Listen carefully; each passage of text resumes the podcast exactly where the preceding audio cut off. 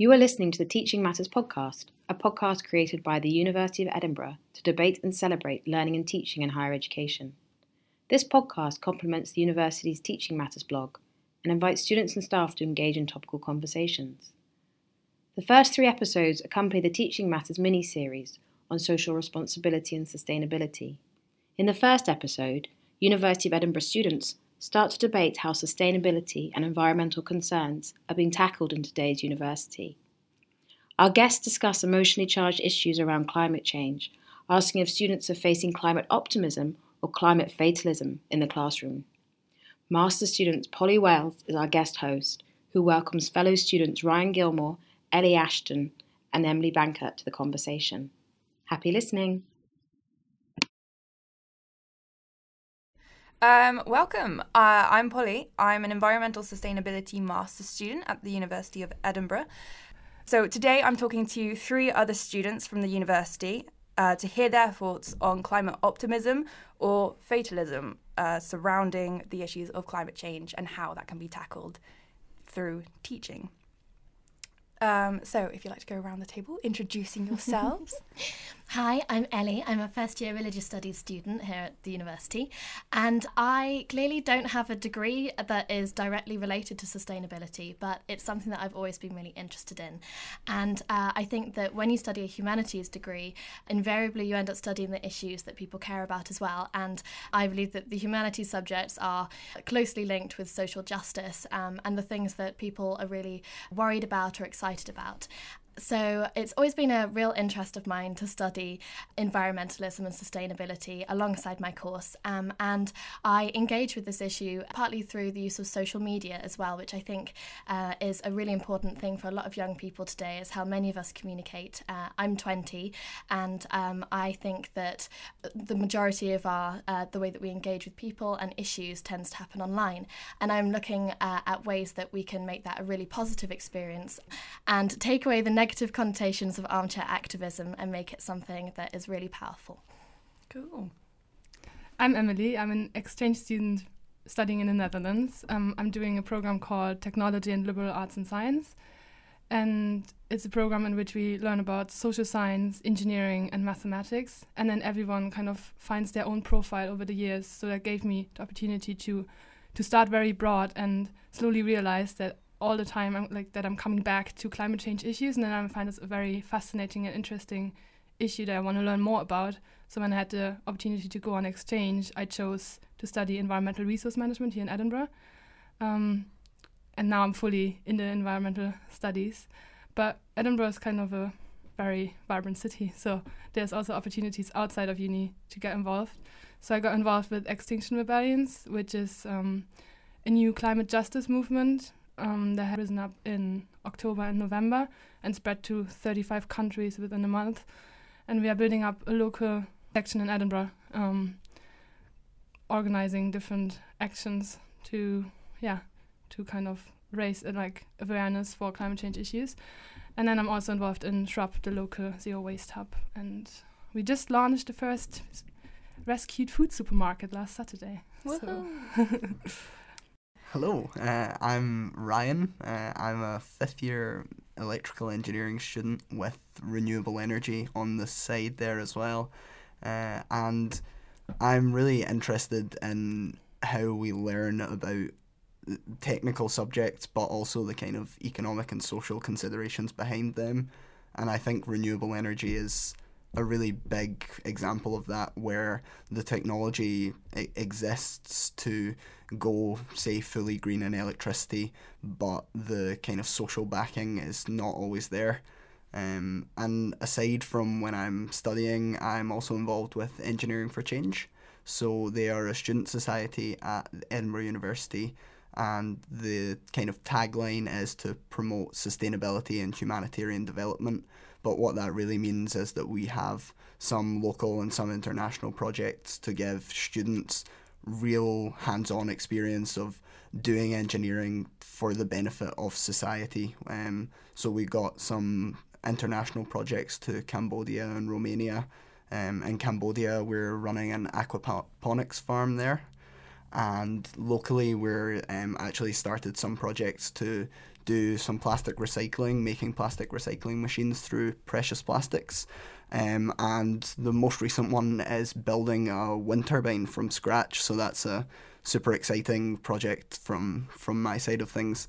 Um, and it's interesting to think about the way people are learning and engaging with engineering, but also with sustainability and climate change. When asked why I study what I study, I say it's because I want a career where sustainability and climate change mitigation practices are at the core of what uh, the job is doing, rather than just a tick box exercise. Um, I'm hopeful that by equipping myself with the relevant knowledge and skills, I can have some sort of positive impact in the world, or at least try and not have a negative impact, and my actions won't be contributing to climate breakdown. But perhaps this is too optimistic of me. Okay, cool. So, um, if we'd like to just say why you guys have become interested in climate change, if you'd like to start with Ellie, especially coming from the religious background, that's sure. a really interesting stand on things. Yeah, a bit of a strange segue into sustainable development, but um, I think that uh, religion is a great lens through which we can study 7 billion people, which is obviously not an easy thing to do, um, but everybody has an opinion on religion and it impacts people's lives in myriad ways. Um, and at the moment, uh, changes to climate are having a really scary impact on people. Um, and so I suppose that it was through my um, work with the Religious Studies Department um, they recently allowed me to go to the Parliament of the World Religions in Toronto, uh, which is a big plenary uh, in which lots of people from all around the world come together and uh, discuss religious studies, but specifically um, the way in which uh, religious people are surviving around the world, surviving slash thriving, um, because obviously it varies uh, in all the different countries. Uh, people are living very different lives, and I think we can often get stuck in a sort of Western bubble. Um, I know that I come from a small Welsh conservative town, and I didn't even experience multiculturalism until I came to university. And so I try to travel as much as I can, and in doing so, I have uh, come to realise that people live very different lives to the way that I live mine, and yet we're all living on the same planet. And so uh, the issues that are, that are affecting the planet at the moment are going to affect 7 billion people. But it's also been something that I've grown up with. I come from a family that, despite the conservative town, is very lefty and uh, engaged with politics and social justice. And uh, so I was raised understanding these issues um, and being really interested in them. So I'm using university as my sort of jumping off point to meet other people who are also engaged with this. But I'm also trying to use social media as a way that I can uh, raise these issues with other young people my age. Um, I think that it can be a tool that we can use to discuss things that are really important. And I'm excited about the possibilities that things um, like Netflix or iPlayer, for example, so young people are, for instance, Stacey Dooley is a huge hero for young people my age. She's like a cult icon, but she's talking about really important issues, many of which are sustainability related. And her recent program about fast fashion, I think, touched many young people, particularly women, very personally because the way that we dress is something I think a lot about and that other young women think a lot about in particular. Um, but we really need to address our habits. So I'm trying to talk a lot about that at the moment and uh, using social media as my platform. So, would that be right in saying that your inspiration for getting involved in sustainability, climate justice has not come from teaching so much? It's more been social media and your peers and things like that, and less so the lecturers and their content? Yeah, I'd say so. Um, because I think that uh, education these days isn't just happening in classrooms, it's happening on our mobile phones, it's happening in our interactions with other young people. And people don't give that enough credence, I don't think, because learning should be happening in all areas of life. It doesn't mm. just have to be in the classroom, but the classrooms should be facilitating that conversation and not shutting it down. Um, I think a lot of people think students are really apathetic, and we're not.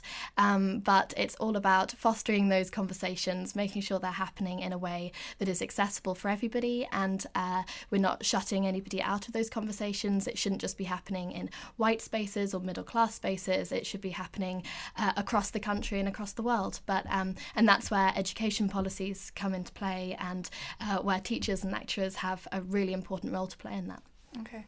So, and then in contrast, Emily, if you'd like to talk about uh, how climate change kind of arose as the common denominator in what you have been studying at university, how that has inspired you to get involved with environmental movements here.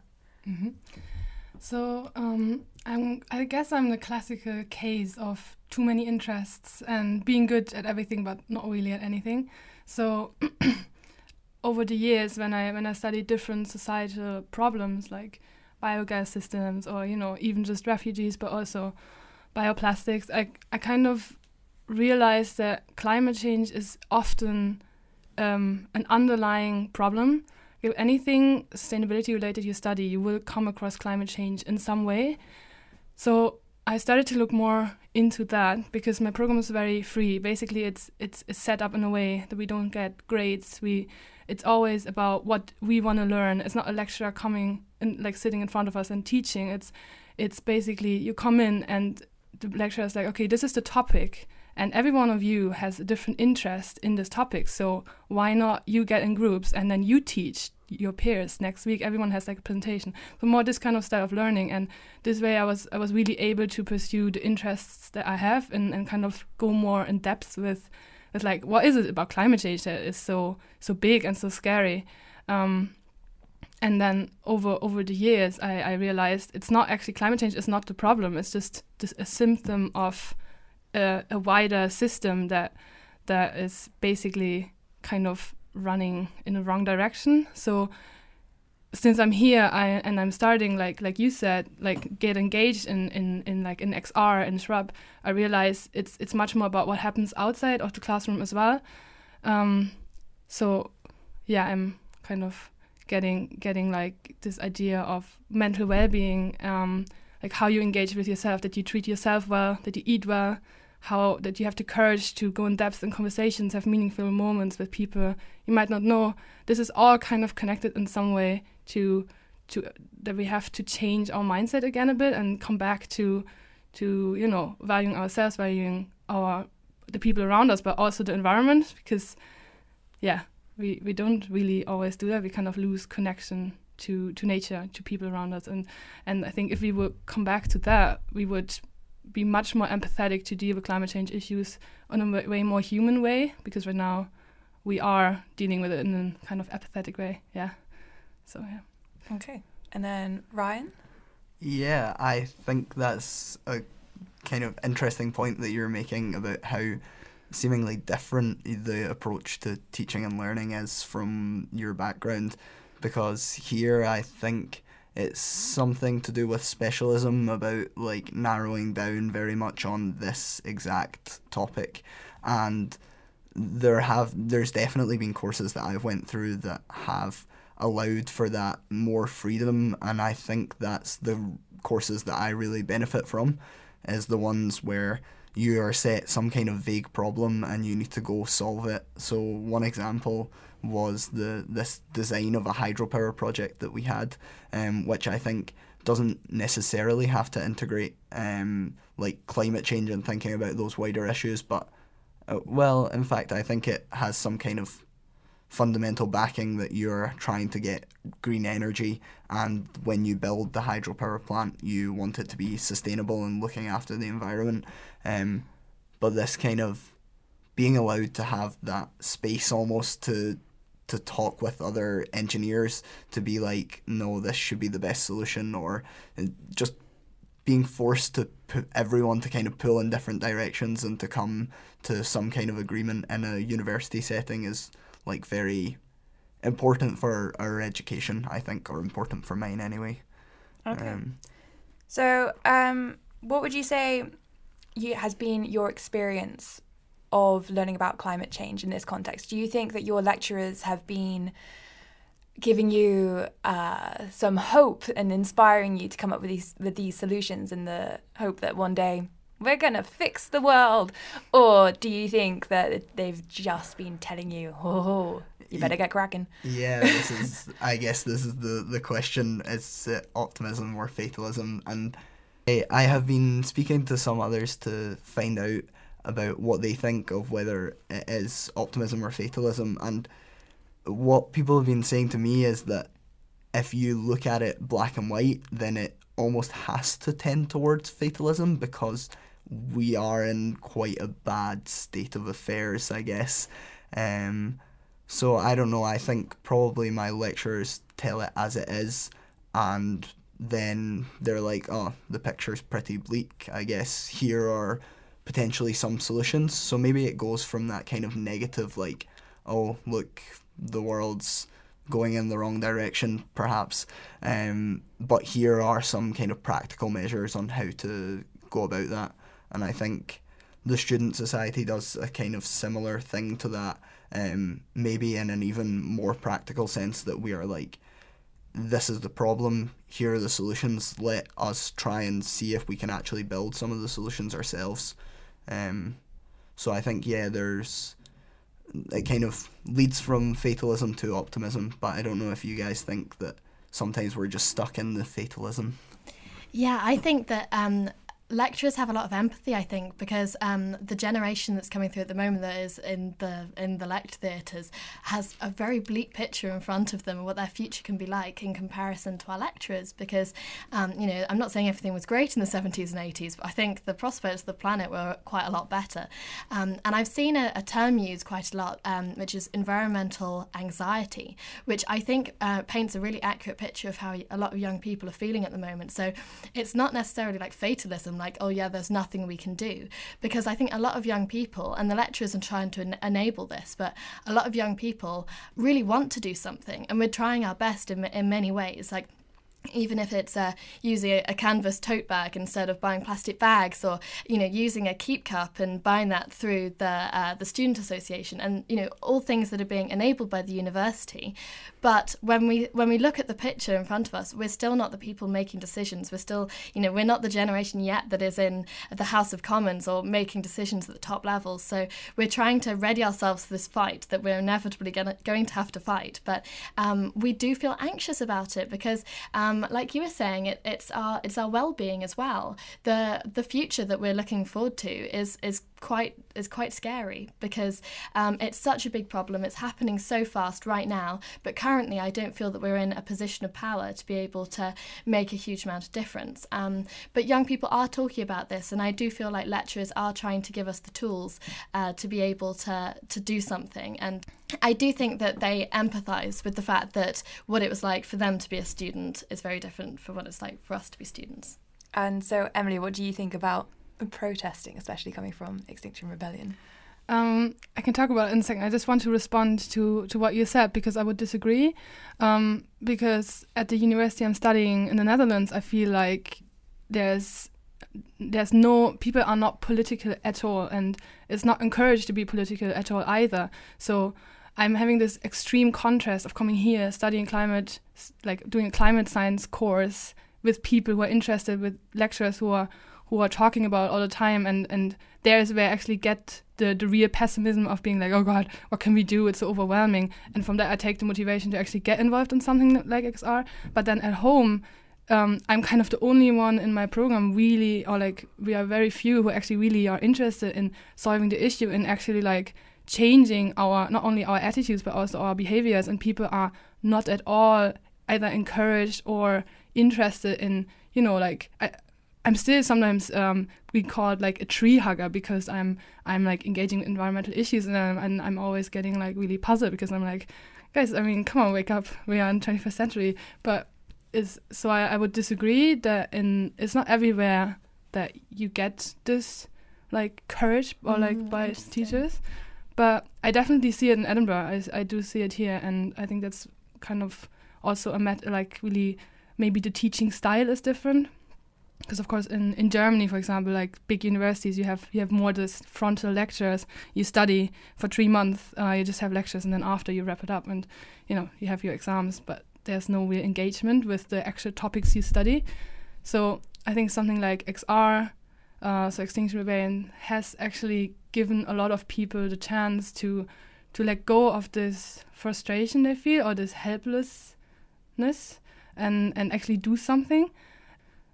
So, Emily, what do you think Edinburgh are doing that perhaps other institutions uh, are not doing as well in taking the environmental anxiety and turning that into optimism?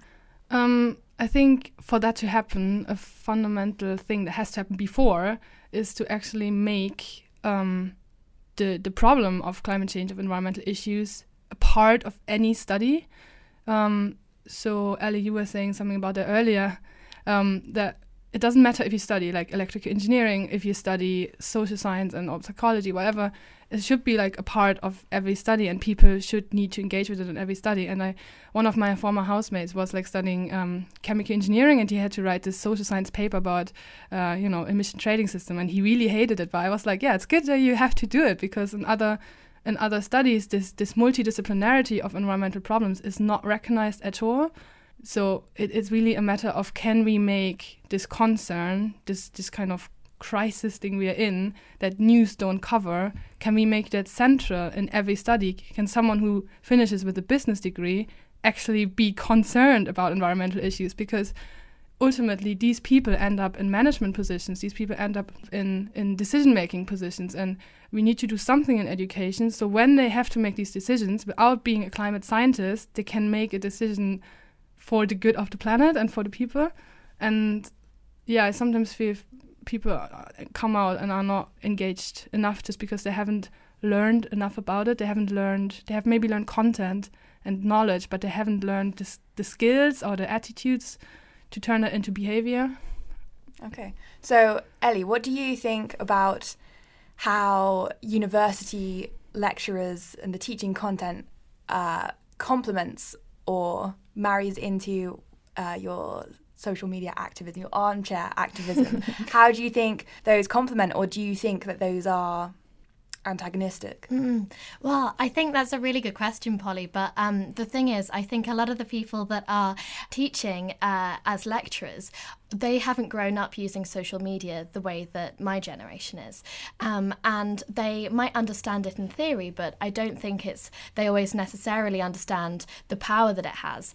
Um, but I'm doing a sociology module this semester, and the PhD student who is leading the tutorial is actually studying the sociology of technology and how uh, technology can be used in creating uh, cultures. And I think that we're going to see this uh, as we as we move forward that um, more and more young people are talking about the things they're passionate about online.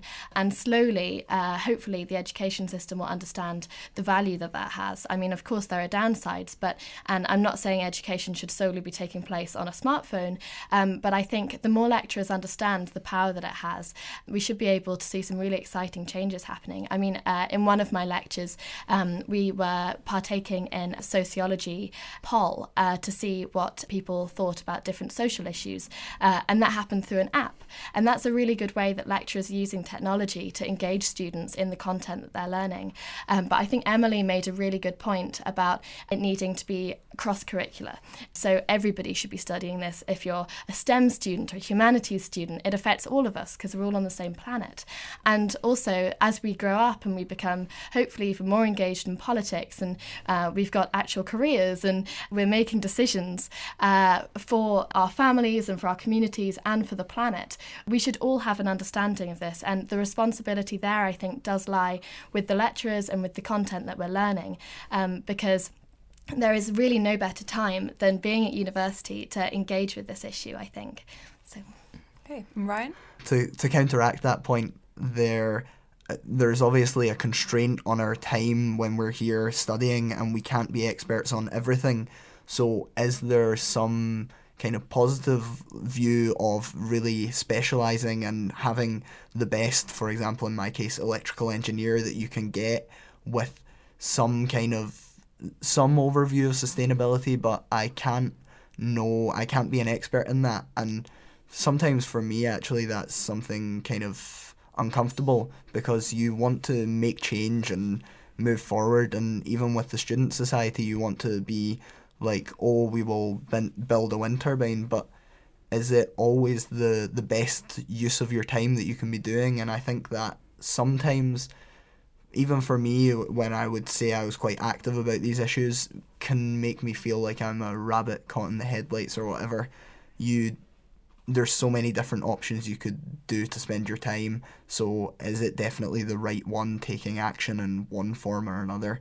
And I think um, I have very different views from Ellie and Emily on the the approach we take. I think you guys are much more on the um, talking about your hmm, trying to inspire others, um, whereas from my engineering side of things, I feel like the solution almost needs to be practical. So, Emily, what do you think about Ryan's points there? Um, I think I have two two responses. Um, I totally agree that we need experts. There's definitely people who who like we need the engineers, we need the technological innovation, um, and we need the people who really di- dive deep into psychology, into like other humanities.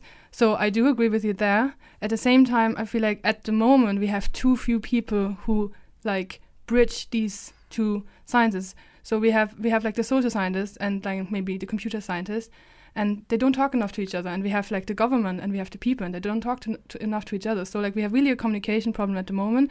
So I think that something like a liberal arts and science college um, for maybe a small amount of people in a way, or like people who, who feel like that could be a role for them, is important and is not yet popular enough. Um, at the same time, I think that it's also if you if you are like a full computer science or full electrical engineer, university can still do something to help you make decisions that are good for climate change that are not knowledge based. So I'm a big fan of like also teaching skills because basically what I did at home is like a method study. So it is like you you learn content, but usually you forget content again. You know, you find your direction, but what is actually what stays are skills like teamwork, communicating, what you're doing, um, kind of philosophy of science. So like ethical questions, being able to to talk, being able to write a good academic paper, and the most important one is being curious and asking questions and being critical. Because I feel like so many students come to university and then you know they sleep in lectures. They like oh I have to do this assignment so I'm going to do it. Rather than being like oh why are, why am I doing this? Like what what does this benefit me? Where do I want to get to? And university could facilitate this kind of finding your mission in a way more. So you, you are more motivated to study and you don't study for the grades. And if you have to do a presentation in class which is not graded you're not like oh it's not great i'm not going to work for it but more like oh there's an opportunity for me to learn and maybe this sounds really nerdy in a way when i'm saying this like that but i, I, I mean are paying to go to university. It's a huge privilege to be able to study. Yeah we could do like a lot more with it if we would be given the opportunity to develop not only content but like our knowledge but also skills and attitudes and values yeah.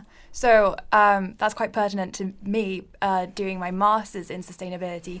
I have chosen this quite I guess it's quite niche, but in a in the field of sustainability it's really very broad degree. Yeah. Um, because I did my undergrad in natural science, I was I very much have been directing myself down the route of sciences since the age of 14 when you're choosing your GCSEs. I was like, I love science. That's what, that's going to be me. Um, and up until, I guess, like two years ago, I thought I was going to be doing a PhD in, uh, in biotechnology. And I was like, that's going to be great. I'm going to be doing that for the rest of my life. And then I get some first-hand experience of doing that kind of research. And oh my gosh, I hated it. And I finally realized that the one thing that throughout my undergrad that I was really interested in was making a change in the world, a positive change that comes from sustainability and how people engage with that. Um, so yeah, so that's why I'm now doing my masters. But if I had the opportunity to be more general with my undergrad, I may not need to be doing this masters now. Not that I regret it. Edinburgh's great. um, but yeah, so I think that's those are really really interesting points. Ellie? Uh, I think that um, both Ryan and Polly have made really interesting points about um, how sometimes the curriculum can be too broad and sometimes it could be too narrow, and that um, you need the right amount of exposure to a subject in order to be able to um, to make it useful. Um, but I think that's one thing that um, coming from Wales, I'd never heard of having a four year degree and, and choosing modules as you go along. And I don't know if that's the same for the sciences, but as a humanities student, I have two electives, and so I've been able to really tailor what I'm studying. So I don't feel like I'm sacrificing a huge amount of time taking a semester to study something that I'm really interested in. Um, and one of the modules I really want to take up is the, the Sustainable Development module. um, because I think it's going to complement my course really well, um, but also it's something that's really important. Um, and I think that uh, the university really facilitates that kind of learning, saying, you know, you don't want to go out and be extremely qualified in one thing, but then know nothing about anything else and not really be able to apply that. So, Ryan, I think you make a really good point about the importance of becoming an expert in something. And I mean, goodness knows, at the moment, we so need experts. We need scientists who are the best at their job and, you know, they're really informed uh, about their subject. But I think unless they can apply that and make it relevant to people, then I don't think it's going to be useful um, or as useful as it could be. And uh, as young people, it's our duty to be able to bring about really positive positive, powerful change. Uh, and I think that comes from knowing a little bit about some other things outside of our course as well. And I think Scottish degrees do that really, really well. Yeah. We're finishing the first episode here, but Polly, Ryan, Ellie, and Emily continue their conversation in episode two, where they discuss further issues on inspiring climate optimism in the classroom, as well as the use of social media, embedding the teaching of sustainability in each school, teachers and students' roles in tackling climate change, teaching empathy, and interdisciplinary learning.